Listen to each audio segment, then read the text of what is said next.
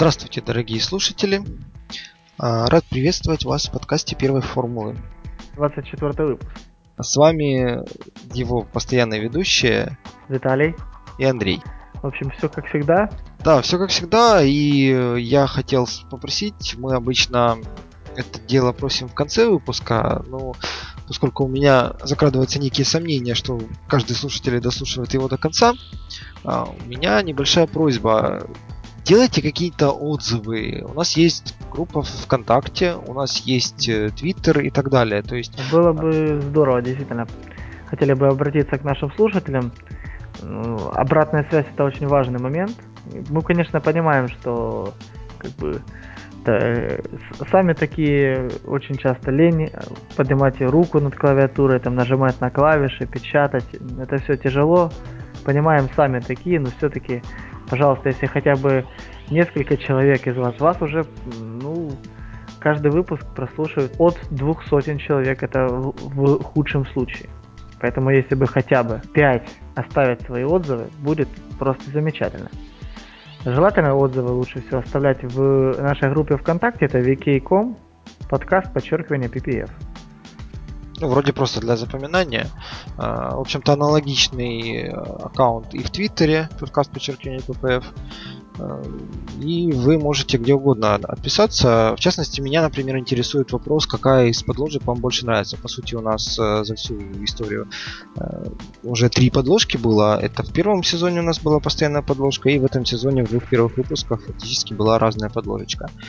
И... Ну, я думаю, второе, на втором мы пока остановимся когда запишем этот выпуск, мы еще послушаем и с этой, и еще с третьим вариантом, может быть даже.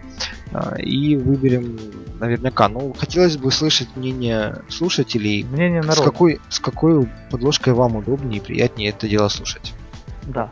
Это как вступительная часть да. к очень веселой и специфичной гонке в Малайзии, которая закончилась не так, обычно заканчиваются все другие гонки. Ну да. Ну, я бы не назвал эту гонку сверхвеселой, я бы ее назвал богатой на события и яркой. Но вот веселая, ну, кому веселая, кому не очень. Ну да. А, кстати, я не знаю, это лично мое мнение. Я думаю, что ты, наверное, с ним, возможно, даже не согласишься, но вот именно сама гонка мне показалась не самой веселой.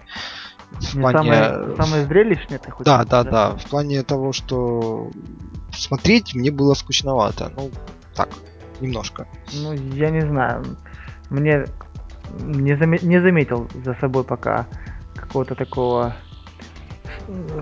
Не заметил за собой позывов ко сну в течение Гран-при Малайзии, хотя оно и проходило довольно рано. Но, конечно, в плане событий-то в этом году Малайзия менее насыщенная, чем прошлое.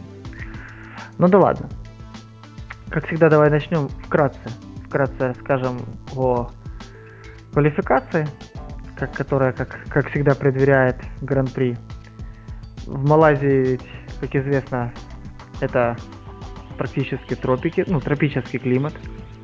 Ужасно жарко, в кокпите машины э, теряют, ну, наверное, гонщики в два раза больше теряют э, веса после Гран-при Малайзии, потому что это просто ужасно выматывающая гонка. Все на это жалуются, все об этом говорят. Влажность порядка 80-100%, и плюс все это сопровождается жарой, духотой, ну и э, вдобавок ко всему, зачастую во время гоночных событий идет дождь разной степени интенсивности, ну, все это делает Малайзию, с одной стороны, одной из самых сложных гонок, но с другой стороны, одной из самых богатых на события. Ну да, понятное дело, что в такой ситуации довольно легко ошибиться. И, в общем-то, это можно наблюдать в любой гонке. Да. Перед, э, перед гонкой опять задавались вопросами, что после, после событий в Австралии, когда квалификация была сорвана дождевыми условиями, все задавались одним вопросом, не, не произойдет ли то же самое в Малайзии. Но, к счастью для зрителей, все обошлось, все прошло нормально. Ну, как сказать нормально? Квалификация началась опять в достаточно сложных условиях. Все ожидали дождя, было душно. Но в самой первой части по сути, никто таки, особых каких-то сюрпризов не произошло. А, первая сессия вылетели 4 стандартных в этом плане гонщика э, команд Маруси и Кейтером, э, но кроме них вылетели Жан Эрик Верн и Валтери Ботас. Ну, первая сессия, из первой сессии Вильямс, в общем-то, и Пастор Мальдонадо не самые лучшие результаты показывал, поэтому я думаю, не, не стоит на этом останавливаться. А во второй сессии Пастор Мальдонадо, кстати, как раз не выехал. Вылетели также Пол Диреста, Эстебан Гутьеррес и Ника Хилкенберг, то есть оба Заубера. Торо Росса вторая вылетела и Роман Грожан на Лотос, что в общем-то не может порадовать болельщиков Лотос, который первую гонку сезона просто взяли и выиграли. Ну, я думаю, просто дело в том, что во время второй сессии был, была, пошел дождь, и как бы поначалу все пользовались один тип резины, и medium, если я ничего не путаю. И все, кроме Мальдонада, успели проехать первую серию кругов до того, как пошел дождь. Соответственно, э, результаты были зафиксированы на дождевой резине. Время более, соответственно, ну, время, время тратится на круг больше. Мальдонадо не успел до дождя проехать, вот он времени не показал. Ну, ну неудивительно вообще. А, и третья сессия. Здесь Все Макларен да, ну здесь, понятное дело, все решилось. Э, Макларен на последнем месте и на восьмом месте, то есть как бы совсем традиционный плохо. Фейл. Да, в общем-то, можно сказать традиционный, хоть несмотря на то, что вторая гонка сезона. Адриан Сутил между ними втесался девятый. Кими Райконен показал довольно плохой результат, седьмое место. А, далее Ника Росберг шестой, э, Марк Вебер пятый, а несмотря на то, что Феттель выиграл квалификацию, четвертый Хэмилтон. То есть э, Мерседесы показали довольно-таки серьезные результаты. А, далее две Феррари, третья, вторая, и Феттель, как я сказал, выиграл гонку. Феттель, кстати, выиграл отор... квалификацию. А, выиграл квалификацию. Ты, прошу, прошу прощения.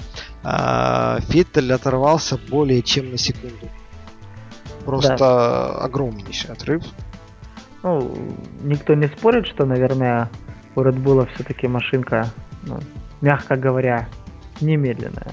Даже и в дождевых, и даже, дожде, даже в мокрых условиях, в условиях влажных, машина показывает феноменальную скорость. Как, в принципе, и машина команды Ferrari.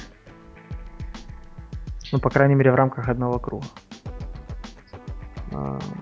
Ну вот. И, собственно, штрафов, можно сказать, практически не было, кроме одного, и лично для меня не особо приятного. А, Кими Райконена оштрафовали на сколько, на три позиции, да? На три позиции, да, на десятое место Кими перебрался, и по причине, кажется, была блокировка, напомни. Ника Хилки, ну, наверняка Росберга была блокировка на, пятничных, на пятничных тестах, и из-за этого Кими оштрафовали на три позиции. Ну, то есть мало того, что он не очень хороший результат показал в гонке, он еще и на 10 мест. А что на пятничной тесте? Во время квалификации Кими. Во время квалификации? А, да. Точнее, да. да, во время квалификации. Я просто помню это событие. Я заезды практически не заглядывал. Ну, редко когда смотрю. Ну, собственно говоря, Ника Росберг был крайне обижен. Давайте рассмотрим старт старт э, произошел уже с инцидентом, потому что Алонзо начал бороться с Феттелем и зацепился передним антикрылом с ним. Э, и переднее антикрыло, ну, скажем так, повредилось. Ну да, сказать, что оно отвалилось, нельзя сказать, но и то, что оно держалось, э, тоже сложно назвать это, ну, сложно применить это слово. В общем, каким-то образом крыло находилось, занима, находилось в той позиции, в котором оно не должно никак занимать.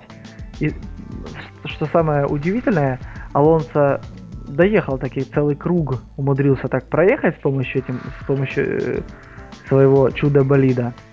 А потом, отлично для меня, по совершенно ну, немыслимой причине, он решил, что на пит ехать это глупо, потому что, ну, все-таки, типа, классный чемпион, и я, он, видимо, посчитал, что машина Ferrari настолько хороша, что даже с поломанным передним антикрылом они смогут проехать ну, еще как минимум один круг.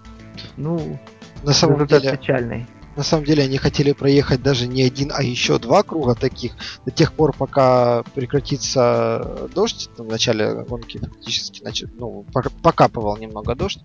Э, они ожидали, что дождь закончится, и потом они заедут и поменяют антикрыло. Печалька. Сам. Алонзо не мог этого решить, он банально не видел это антикрыло, ему просто не видно его абсолютно. А вот э, на командном мостике э, потом признались, что совершили ошибку, Потому фатальная что... Ошибка. Да, фатальную ошибку, потому что на той прямой, на стартовой прямой второго круга у Алонзо поломалось антикрыло э, на скорости Доломалось. 250 доломалось, да. На скорости 250 км в час на антикрыло действует э, сила более полутонной. А, на самом-то деле ну, антикрыло, которое так, в общем-то, уже не целое, такой нагрузку выдержать просто не могло. Поэтому, соответственно, оно и поломалось, э, засунулось как бы под днищем болида. Э, болид потерял управляемость, потому что передние колеса поднялись. И Алонзо улетел в гравий. Вернуться он, соответственно, к сожалению, уже, был, уже не мог. Ну, к счастью для себя и, к сожалению, наверное, для любителей аварий, он был не настолько удачлив, как Роман Горожан. Я думаю, Ромик сумел бы забрать с собой еще нескольких счастливчиков. Кстати, в этот момент Алонзо кто-то обгонял, и мне вначале показалось, что это именно он зацепил это а, антикрыло. Но, но нет, и при повторном просмотре они были все-таки на расстоянии. А после этой ситуации появилась ку- куча, куча просто множество мемов в интернете. А, в частности, один из моментов, когда в прошлом году у а, гонщика Роса во время теста оторвалась оба передние э, крыла, этих колеса. Э, и изображение ниже Фернандо Алонзо с надписью «Я бы так еще три круга проехал».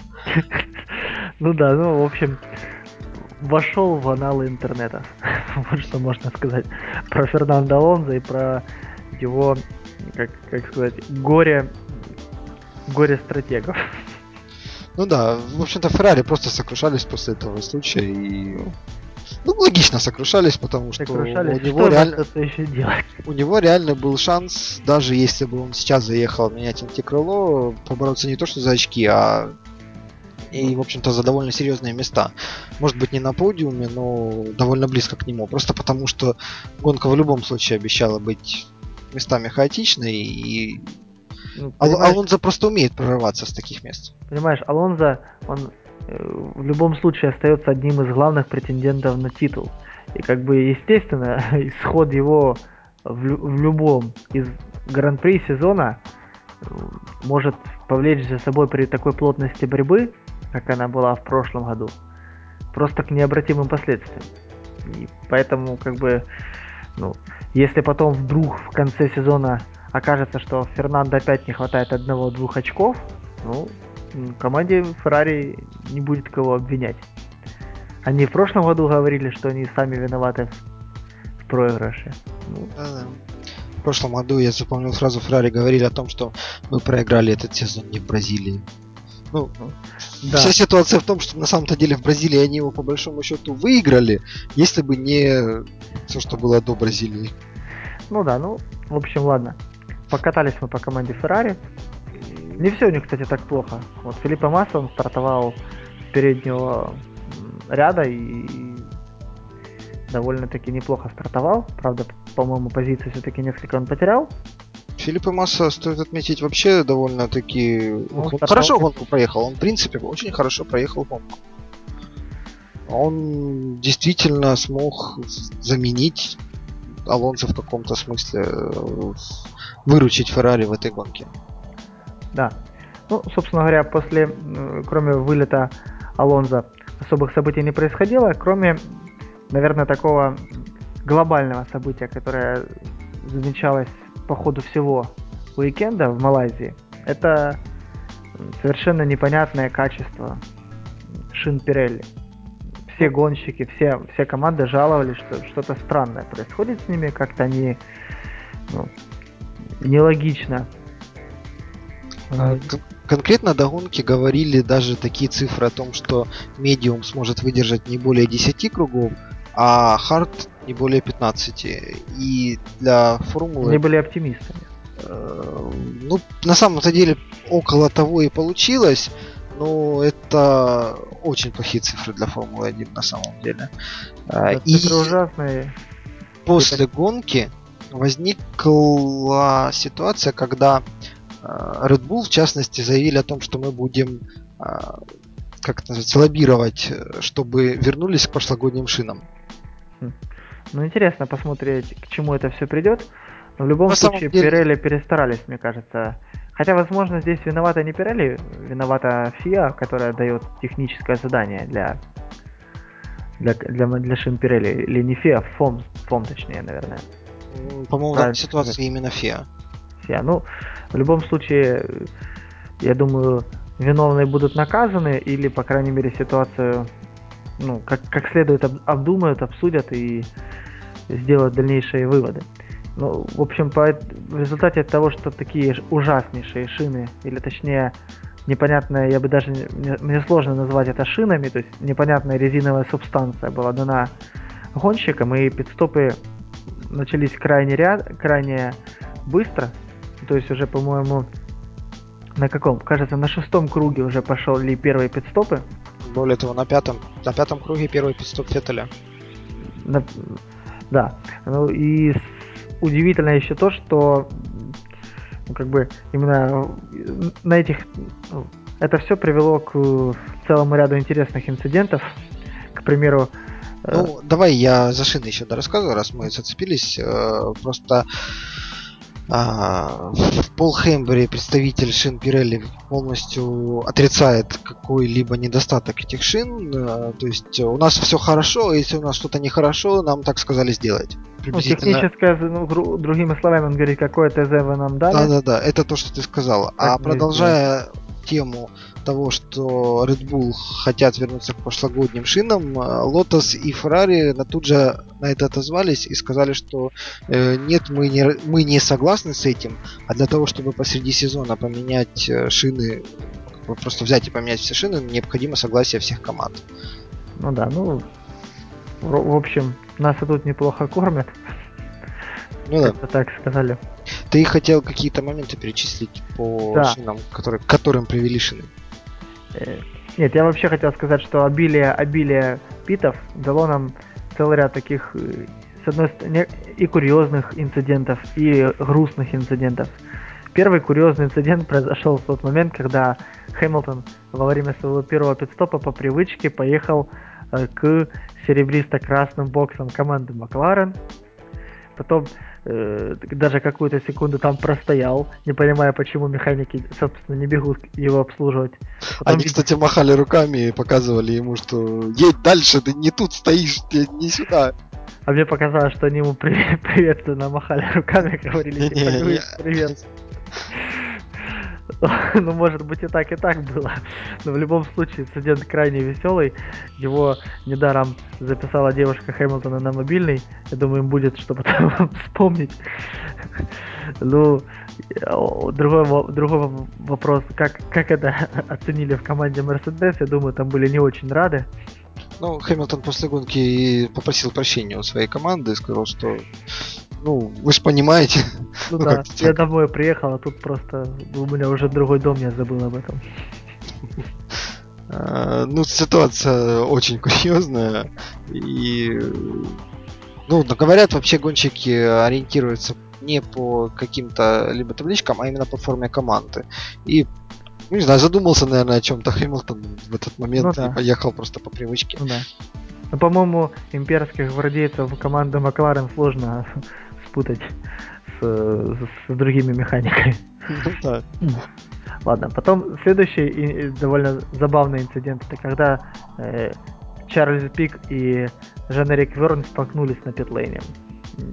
Тоже совершенно непонятно, каким образом э, чем, чем, чем думали люди, которые отвечают за выпуск гонщика с питлейна, ну, с питстопа, совершенно непонятный глупый инцидент, он потом был рассмотрен после финиша. Потом уже не такой веселый, не такой курьезный, это, это то, что случилось с Форс Индией. У Форс Индии то ли они проводили какие-то реформы или инновации, это можно назвать по-разному, но что-то с, техни- с техникой, техника подвела в этом на этот уикенд команда Фрос Индия. В итоге при обслуживании машины Сутила возникла заминка, замена пере- заднего, кажется, заднего левого колеса. И впоследствии это при, при эти проблемы повторились, и это привело к, к, исходу всей команды в полном составе. Это грустно, на самом деле. Ну да, и возникли проблемы. Ну, мне ситуация с теми скейтером и Торо очень, очень понравилась, когда во время ну, получается, неправильно выпустили. Кстати, они, они врезались, да? Там, по-моему, обои ну, меняли. Чуть-чуть. Да, чуть-чуть. Передние крылья. А вот, вот у Зутила мне вот э, напомнила вот эта проблема с, с гайковертом. Вот напомнила ситуацию с командой Макларен в прошлом году. А, кстати, ну... насчет Макларен прошлого года. Ситуация повторилась. Баттона отпустили с незакрученным колесом. Ну, это... Ой, это вот так вот приблизительно называется. Нет, называется э, команда Макларен закладывает новые традиции. Ну да, в начале сезона мы неплохо делаем пидстопы. Мы а, тупим в начале сезона. Да. По вещи своими именами. Что очень плохо, то что Баттон в данной ситуации отъехал очень далеко от боксов.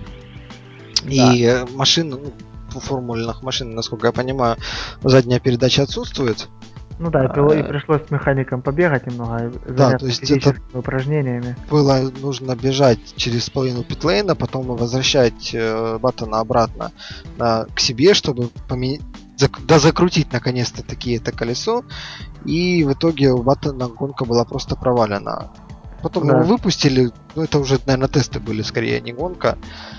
Ну, я думаю, Сэм Майкл опять нашел кого там выстроить, уволить, там, наказать, я не знаю, ну... Я, я вообще в последнее время категорически не могу понять, что происходит с командой Макларен, почему... В общем, ладно, давай оставим эту горькую тему и пойдем дальше. Ну, я думаю, раз уж пидстоп, о времени пидстопах э, и о проблемах на пидстопах, то, то есть раз уж о проблемах на пидстопах, то перейдем к времени на пидстопах. А, рекорд э, пидстопа в гонке, причем рекорд не у Макларен, которые так хвалились своими рекордами в прошлом году, рекорд э, именно у Red Bull, которые сделали пидстоп за 2,1 секунды. Ну, тут надо, надо, да, надо сказать, что именно как бы в прошлом году Макларены поставили абсолютный рекорд по, по скорости проводимого пидстопа. И в этом году э, все поговаривали, эксперты, что, что будет скорее всего, технологии уже продвинулись настолько, что будет побит так называемый психологический барьер Пита в, в 2 секунды.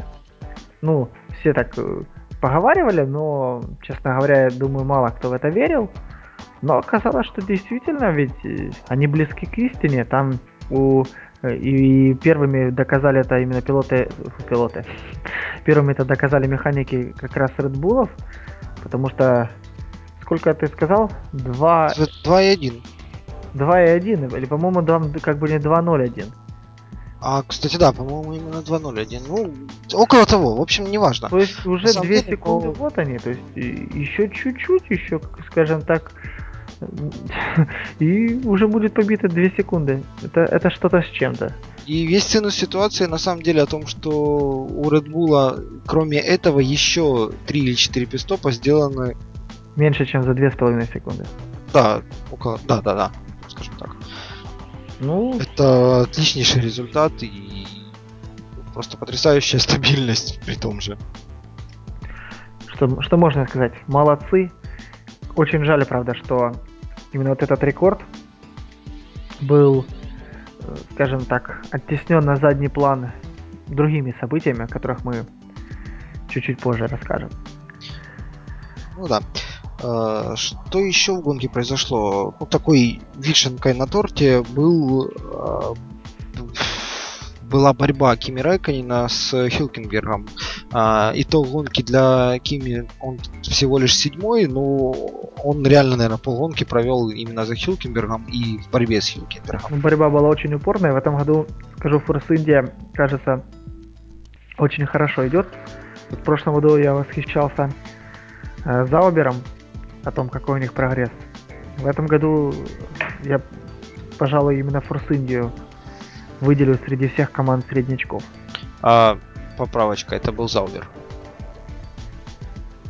М, Гика Хилкберг в Заубере. Я еще помню, машина была не зеленая, не вот эта вот оранжевая зеленая Сахари, Сахара Фурсинге, а именно темноватая. А, кстати, ну да, видимо, видимо, действительно, Хилкенберг и Заубер у меня, Дело в том, что Хилкенберг выступал за Форс Индию, поэтому ну да, ну перепутал. вполне логичная ассоциация. Для меня многие гонщики до сих пор как-то тяжело ориентироваться, кто где. Например, Шарль Пик, который сейчас в Кейтере, у меня четкая ассоциация, что он Маруся. Как раз в начале выпуска упомянул. Я был уверен, что это Маруся, но я помнил, что на пистопе столкнулся с Кейтером. И у меня просто разрыв шаблона случился. Формула-1 настолько быстро меняется, что даже мы, которые следим за ней достаточно внимательно, начинаем уже путаться. Ну да, а по поводу Кими и Хилкенберга, о, Кими даже в какой-то момент начал ругаться на Халка, он просто, ну как, железные финские нервы э, с- даже в этот момент уже начинали сдавать, и он буквально Я выпил помню, что он радиосвязи, э, он бодается во всех поворотах, где я приближаюсь. Я не Да-да. по-английски, но по-русски это, по-моему, именно Он там сказал, типа, вы видите, что он делает? Типа, он меня, вообще выталкивает. То есть он бодается и... В общем, Кими всем, всеми своими словами пытал- старался показать свое, скажем так, неудовольствие от действий оппонента. Да. Ну и я думаю, мы приближаемся к концу гонки и к Да. ее самым Др- Неоднозначно. драматичным, неоднозначным, интересным. Ну, можно называть эти, эти события как угодно. Э, Ну, собственно говоря, э, как мы уже и упоминали, Малайзия крайне тяжелая трасса и для болида, и для пилотов. Соответственно, сам вопрос сохранения болидов очень важен. И абсолютно, абсолютно неудивительно, что после разрешения командных приказов э, каждая команда составляет некий план действий на гонку. Ну, то есть, допустим, условно, условно говоря, если пил- пилоты занимают там некоторые позиции в определенном порядке, некоторые позиции, которые устраивают э, команду, то, э, скажем, включается некий режим заморозки ситуации. То есть, когда никто никого не обгоняет, все спокойно едут, не толкаются и доезжают до финиша. Ну, А, собственно, в этом нет ничего удивительного. Если быть точнее, э, ситуация звучит приблизительно так. Э, После последнего пидстопа, если гонщики э, находятся в определенном порядке рядом друг с другом, они друг друга не обгоняют. Вот Ну, именно так. Э, ре- э, э, Самая центральная в части это после последнего пидстопа. Ну да. И, соответственно, такие же договоренности были у команды Red Bull. После Феттель во время гонки пытался обгонять Марка Вебера. Иногда у него это получалось, иногда нет. Но на последнем пидстопе у него не получилось обогнать Марка. Хотя он этого очень старался сделать. Соответственно, Red Bull э, включи, дали знак Марку Веберу чуть-чуть приглушить, сбавить обороты двигателя, ну потому что, скажем, первых два места устраивают команду. Они не хот- э, руководство не хочет борьбы ненужной между пилотами, не хочет повторения Гран-при Турции, кажется, 2010 года, когда два пилота Red Bull просто так подарили двойной победный, по- победный подиум для команды Макларен.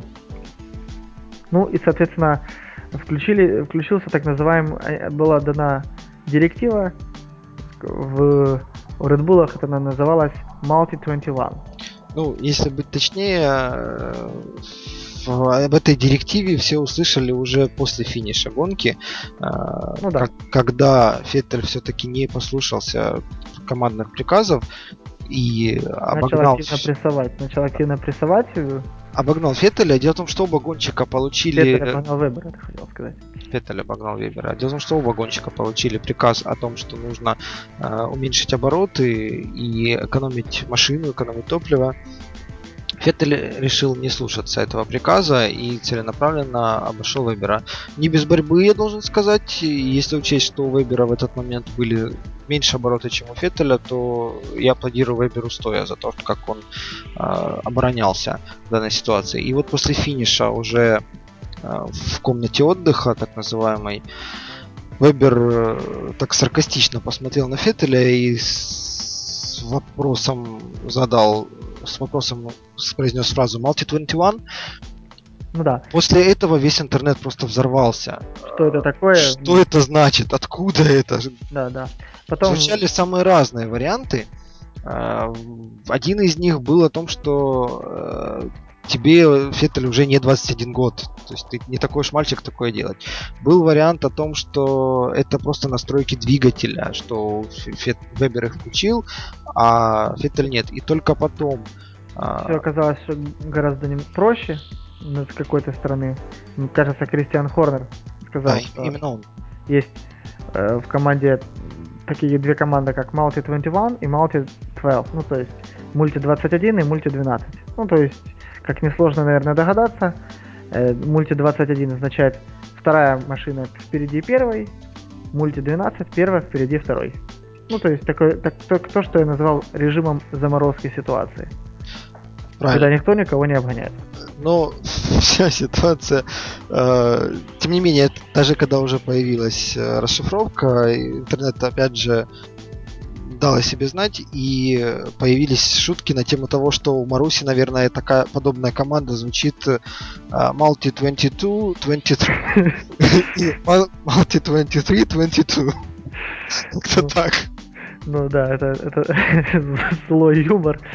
Ну, как, скажем так, после в своем дальнейшем интервью Кристиан Хорнер сказал, что по ходу именно Э, им придется переработать название этих команд, потому что, видимо, пилотам тяжело доходит, и придется переименовать вот эти все команды и сделать их более емкими, более понятными.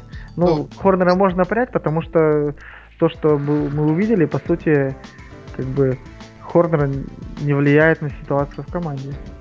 А... Это очень плохо, ведь, скажем, э, его буквально недавно признавали едва ли не лучшим менеджером команды. И тут буквально следующая гонка, он не может совладать со своими гонщиками. Не, это понятно, что идет э, такой, э, как сказать, раш, не раш, ну то есть Феттель хочет обгонять, он, он чемпион мира трехкратный, причем три раза подряд завоевавший титул этот. Э, естественно, он хочет обгонять, но команда есть команда и ее приказы незыблемы, как бы, наверное, фанатам этого не хотелось. Ну, знаешь, говорят, что именно этим и отличаются чемпионы. И кто знает, как в этой же ситуации поступил бы, например, Айртон Сенна. Да. То, ну, и опять же у нас рождается множество вариантов. Э, существует мнение, его высказал, по-моему, нет, не помню, кто его высказал, но существует мнение среди болельщиков, как минимум, о том, что Феттель во многом струсил просто потому, что он а, после гонки не нашел себе силы признать, что сказать, вот я лидер команды, я должен его был обогнать. Он начал извиняться и говорить, что я не понял команды, я не знаю, почему я так поступил. Ну, оправдание школьников на самом деле. И именно поэтому Хорнер и сказал, что нам нужно сделать команды более проще, простыми для понимания. Ну да, ну Вообще, конечно, ну, может быть множество версий.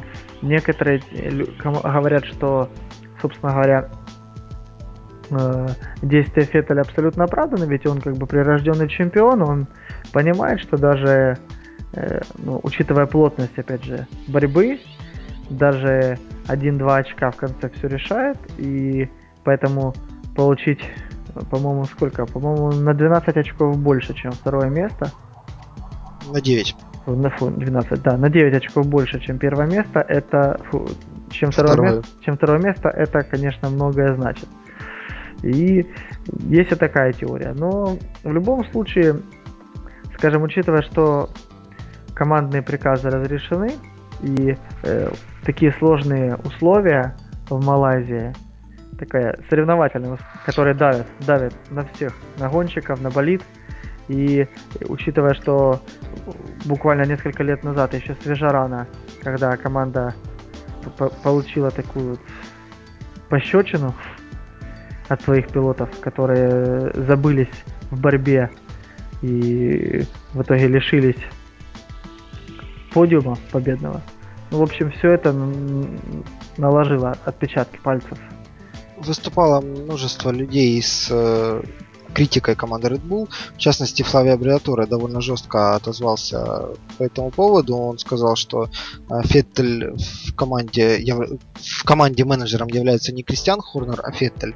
Э, и о том, что ну, Вебер, скорее всего, покинет команду как можно скорее.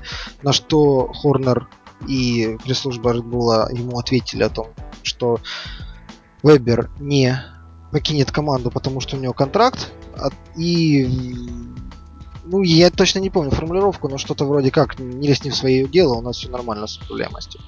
Не, ну, ответ очевидный, как бы они да. могли признать, сказать, что да, у нас проблема, мы не можем... То интересно, Флавия Бриаторе после этого извин... не то, что извинился, а сказал, что его просто неправильно поняли.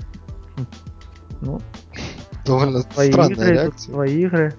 Ну, Может, скорее всего, здесь для того, чтобы не, не испортить отношение к Веберу, поскольку Флавия Абриатура является менеджером Вебера, а, для того, чтобы не испортить э, отношение команды к нему, а, он в каком-то смысле забрал свои обра- слова обратно этой фразой. Ну, я думаю, просто первые слова были сказаны еще с горяча, когда были свежие эмоции, когда буквально, ну, вот, вообще на самом деле и Марк, Марк слов не подбирал, когда ну, на подиуме вообще Марк не, не хотел даже подниматься на подиум.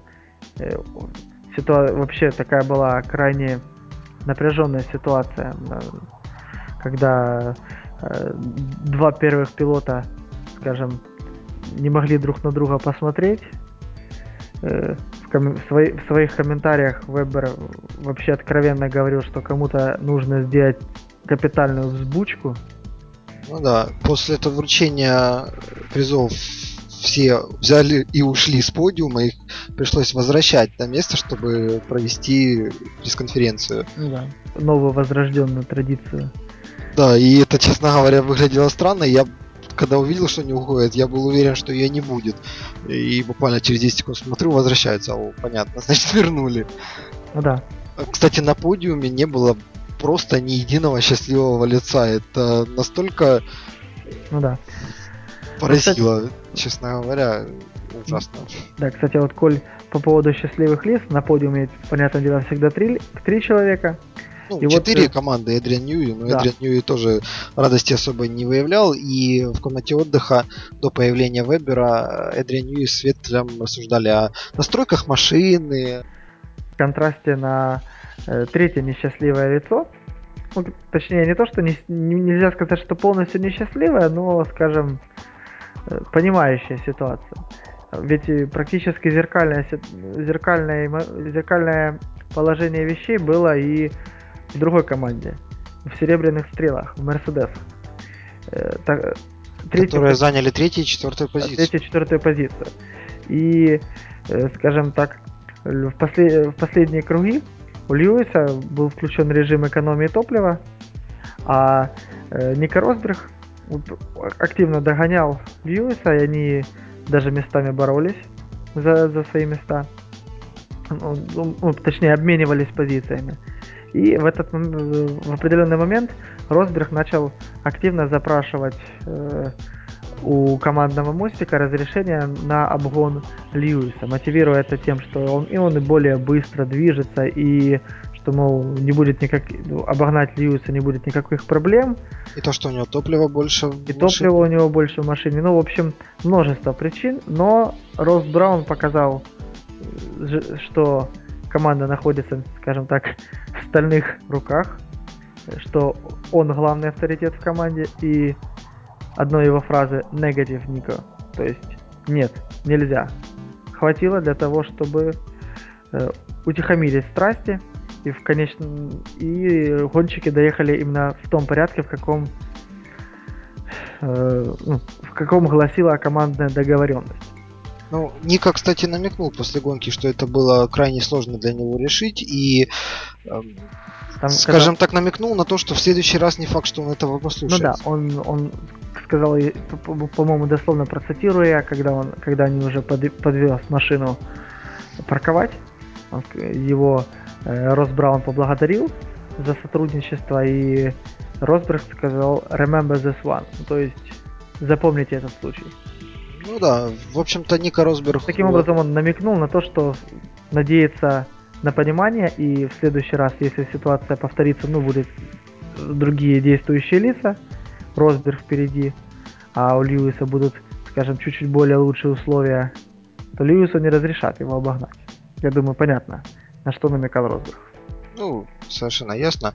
А, Другой ну, вопрос, случае... слушается ли Льюис. Росберг было безумно обидно э, эта ситуация. Почему именно так произошло? Потому что а, Росберг э, сэкономил топливо, находясь за Хэмилтоном. Фактически, ну, как бы известно о том, что гонщик, который сзади едет в паре, а, он расходует меньше топлива. По этой причине, ну, понятное дело, там какие-то граммы, но граммы в Формуле 1 имеют просто колоссальное значение, доли секунды имеют еще большее значение, поэтому э, сэкономив какие-то граммы, у Росберга не было столь критичной ситуации по топливу, и он мог давить на Хэмилтона. Но, тем не менее, он послушался команду, он показал Red Bull, а, как именно нужно себя вести. Ну да, он показал, э, ну, показал Мерседесы показали Red Bull, что ситуация в команде даже в таких критических моментах может оставаться нормальной, а не доходить до такого раскаленного предела, как, как, как это у Red Bull сейчас. То есть э, приближается Гран-при Китая, и я думаю, мало кто сможет вообще прогнозировать, какие, собственно, сейчас отношения между Марком и Феттелем, как они себя будут вести в дальнейшем, то есть будут ли действовать именно как одна команда. Ведь далеко не секрет, что собственно говоря, пара Вебер и Феттель э, очень многие, если не, если не все, называют самой сильной парой по эффективности. Как и команду, в общем-то. Как и команду, да. И, соответственно, даже, допустим, э, вдруг, если Вебер уйдет посреди сезона, это будет большой удар по э, Red Bull. Все-таки найти полноценную замену Веберу будет ну, непросто и хлопотно. И еще неизвестно, как они сработаются с Феттелем. Ну, собственно говоря, ситуация крайне-крайне тяжелая. Ну, знаешь, по примеру Вебера и Феттеля, судя по всему, Red Bull меньше всего беспокоит то, как гонщик сработается с Феттелем. Ну да, ну, знаешь, интересно такую канал Sky в, своем, э, в своей программе, как раз это было в F1 шоу, выдвинули такую, ну, шуточную, забавную версию, что, возможно, просто э, Э, Феттель таким образом хотел отомстить Веберу. Они, они, они припомнили несколько моментов из Гран-при Бразилии, когда Вебер, собственно говоря, мог помочь Феттелю, но не помог.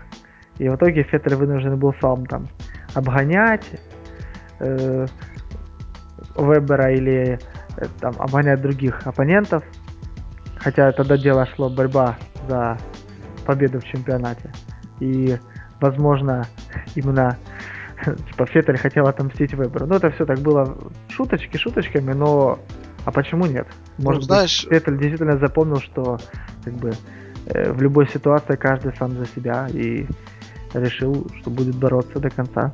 Шуточки шуточками, я уверен, что Skype это дело тоже вспоминал. Если не ошибаюсь, в 2010 году на Гран-при Великобритании О, это они тоже был, была точно зеркальная ситуация.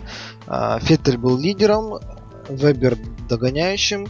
А, Веберу сказали ожидать э, сзади и финишировать на текущих позициях. То есть, я так понимаю, это была команда Multi-12.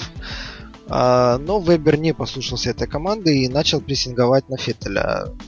Разница в ситуациях лишь в том, что в том случае, второму гонщику не удалось обогнать первого.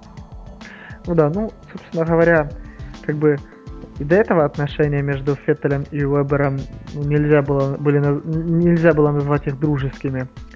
Но сейчас, я думаю, они, ну, мне кажется, их, их даже трудно назвать уважающими друг друга, как сотрудничающими себе. Да, да, да.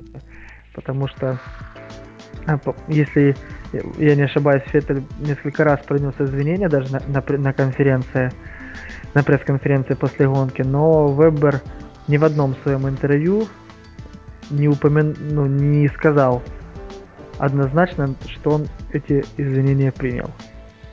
То есть посмотрим, как оно будет дальше, но в любом случае, ну, я думаю, как нам, как зрителям, это только добавит зрелищности к Формуле 1, а команде Red Bull добавит хлопот и проблем. Это однозначно. Я еще хотел рассказать, э, ну, как бы, почему в Мерседесе подобная ситуация произошла. Я рассказал по поводу того, почему данная ситуация произошла в Red. А, как ни странно, в этом виновата сама команда. Не в, не в том, что она не смогла контролировать ситуацию, а в том, что она сама подвела Феттеля к Веберу поближе, используя тактику. Если мы рассмотрим чуть поближе пидстопы, вообще на самом деле, ну, не буду хвалиться, это не мои мысли, это мысли Джеймса Аллена, британский журналист-комментатор. А, вот давайте посмотрим на пидстопы Феттеля и Вебера. Фет, первый пидстоп Феттеля произошел на пятом круге, а Вебера на седьмом. А, это уже был довольно странный момент. Э, ну, этот момент мы просто рассмотрим как странный, потому что обычно гонщик, который идет э, вторым на пистоп, имеет преимущество. А, и в данной ситуации, по идее, должен быть первым пойти Вебер. Я так думаю, что они просто думали, что Феттель э, раньше сменит машины, и погода будет для него более удачной в данной ситуации. Но почему-то произошло иначе, и Вебер смог вырваться. Далее а, уже все происходило именно правильно. Вебер был первым, Феттель вторым. То есть а, они специально отправляли Вебера на второй пидстоп для того, чтобы а, на первый пидстоп раньше Феттеля для того, чтобы э, Вебер фактически как бы уступал Феттелю но оба пидстопа дали колоссальное преимущество Веберу. Ну, судя по всему, в этот момент команда смекнула о том, что э, шины, изнашиваемость шин такая, что лучше преимущество больше получает э, гонщик, который уходит на пидстоп первым, и отправили на пидстоп первым Феттеля, а Вебера вторым. И именно вот этот момент э, они специально их приблизили для того, чтобы Феттель обогнал Вебера. Но у Феттеля не получилось просто-напросто после пидстопа обогнать Вебера. И он остался позади. А поскольку он остался позади, он должен был остаться на данной позиции. Но он не захотел. А если бы они сделали пидстопы в том же порядке, то есть вначале Вебер, потом Феттель, Феттель был бы далеко позади Вебера и, в общем-то, даже не думал бы его обгонять. Он бы его просто не мог догнать. Ну, в общем, можно строить множество теорий, как оно что. В любом случае, факт остается на лицо. Команде Red Bull не все гладко. И им придется приложить немало усилий для того, чтобы примирить своих пилотов. Если они, конечно, вообще этой задачей поставят. Ведь, по-моему, история Формулы-1 знает немало случаев, когда ну, точнее, не, ну, не, несколько, целый ряд случаев, когда в, в одной команде были две очень сильных личности, ну, как каждый, каждый из пилотов хотел побеждать, и, и оба пилота, скажем, мягко говоря, не являлись друзьями друг другу. Я просто задумался, а если бы эта же ситуация произошла в Феррари? Никто бы даже и не заметил ничего бы вот да, том-то и прикол, никто бы даже не заметил, потому что у Массы бы ну, возможно, произошел какой-то инцидент на пидстопе.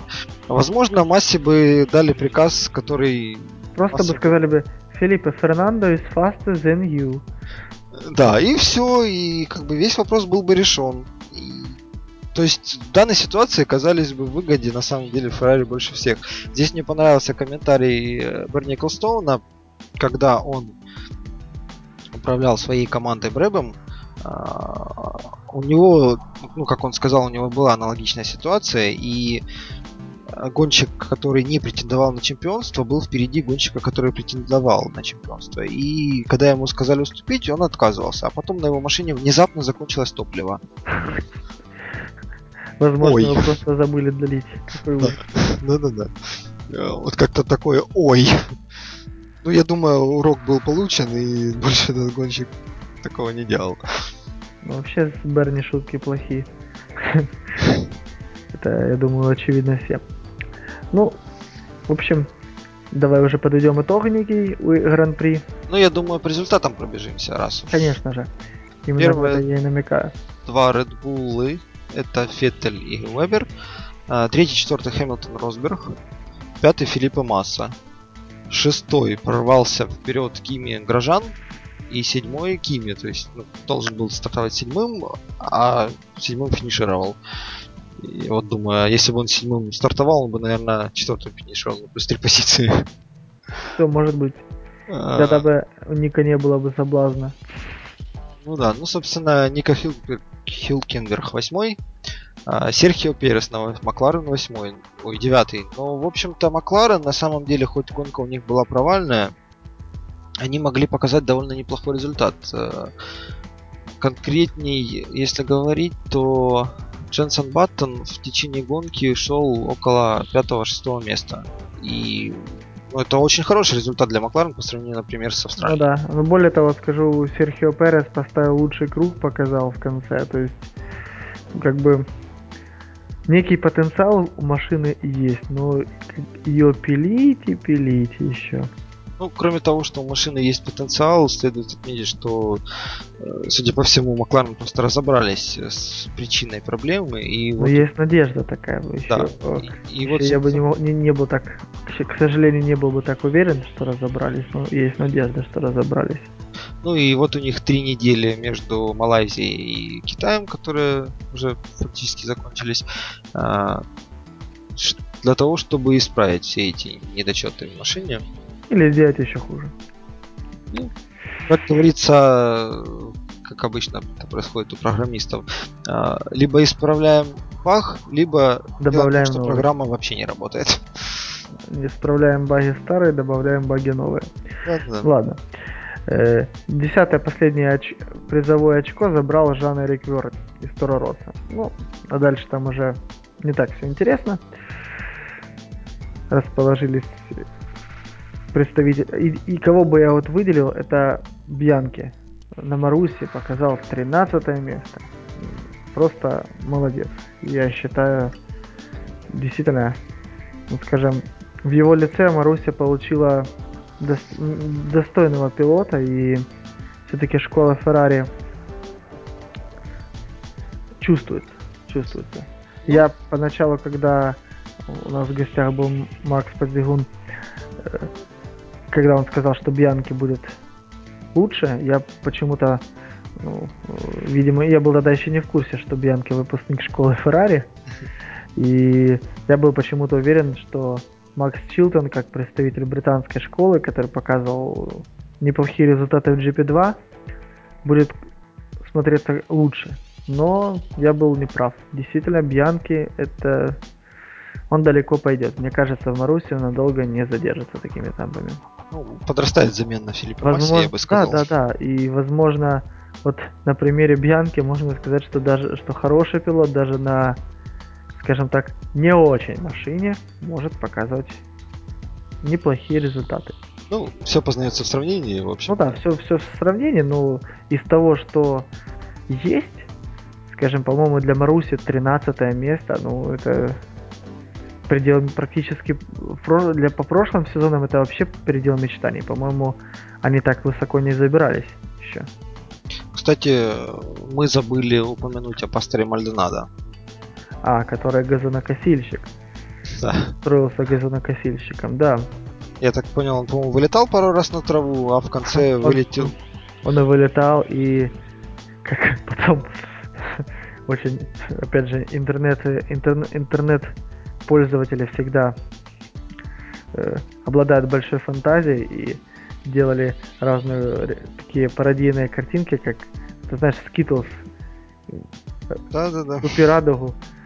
И там был такой любопытный гравий, в который Мальдонадо въехал и разукрасил разноцветными камушками все свои шины. Ну и уже добрые люди сразу же. Нарисовали рядом упаковку Skittles, подписали типа «Купи радугу». Ну, на самом деле, очень оригинальная, на мой взгляд, шутка. Я... Э, просто шины горячие, к ним прилипают разноцветные камушки, а камушки почему разноцветные? Потому что зоны безопасности у Малайзии раскрашены, грубо говоря, всякими картинками. Ну да. Ну, они, они везде разукрашены, но в любом случае забавно. Ну, пастор Мальдонадо, скажем, мне кажется, Вильямс, машина Вильямс в этом году какая-то нестабильная. Вот в прошлом, мне кажется, они сделали шаг назад, как и команда Макларен, к сожалению. Ну, Непонятно да. почему, ну, видимо, что-то произошло там у них. Ты упомянул. А, Макса кстати, нет, кто-то Вольф, тот, тот аж Вольф ушел, наверное, вот и все. Ну, может быть. А, он Мерседес ушел, я правильно понимаю? Ну, конечно. А я э, просто я читал статьи а, и как бы о той команде, и о той команде, и когда упоминалось имя Тота Вольфа, я не мог понять, то ли это один человек, то ли это два разных тески. А, почему? Просто жена потому Вольфа что... осталась в Уильямсе. Да, вот именно поэтому, потому что жена-то осталась там, и я уверен, что как это не возможно, не относится к миру Запада. И, ну, я думаю, что она туда попала, мягко говоря, по блату. И... Хочется сказать через постель, но не будем пошлить. Да, да что уж тоже говорить, сто процентов через постель. Ну, да, хочется сказать, что э, жена технического директора не может совершенно случайно оказаться, скажем так, талантливой гонщицей. Почему? Может же, конечно. Ну вот.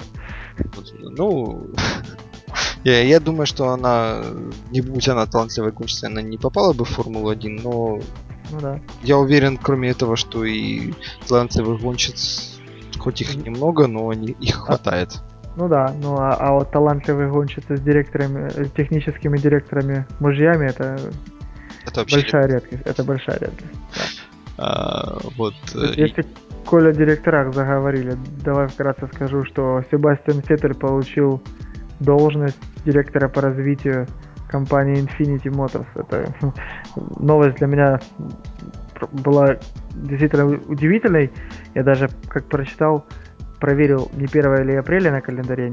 Нет, действительно, Феттель получил должность директора по развитию. Ну, вроде бы как он, у него даже э, есть машина, теперь модель, э, сейчас даже процитирую, как она называется, э, Vettel Edition. А это FX Vettel Edition. Собственно говоря, он э, принимает участие в создании специальной модели Infinity FX. Интересно, интересно. Это э, плюс. Э, вторая новость со словом директор это э, новость о дочери Фрэнка Уильямса, Клэр, которая тоже заняла чуть-чуть даже раньше срока свою должность директорскую в команде Williams.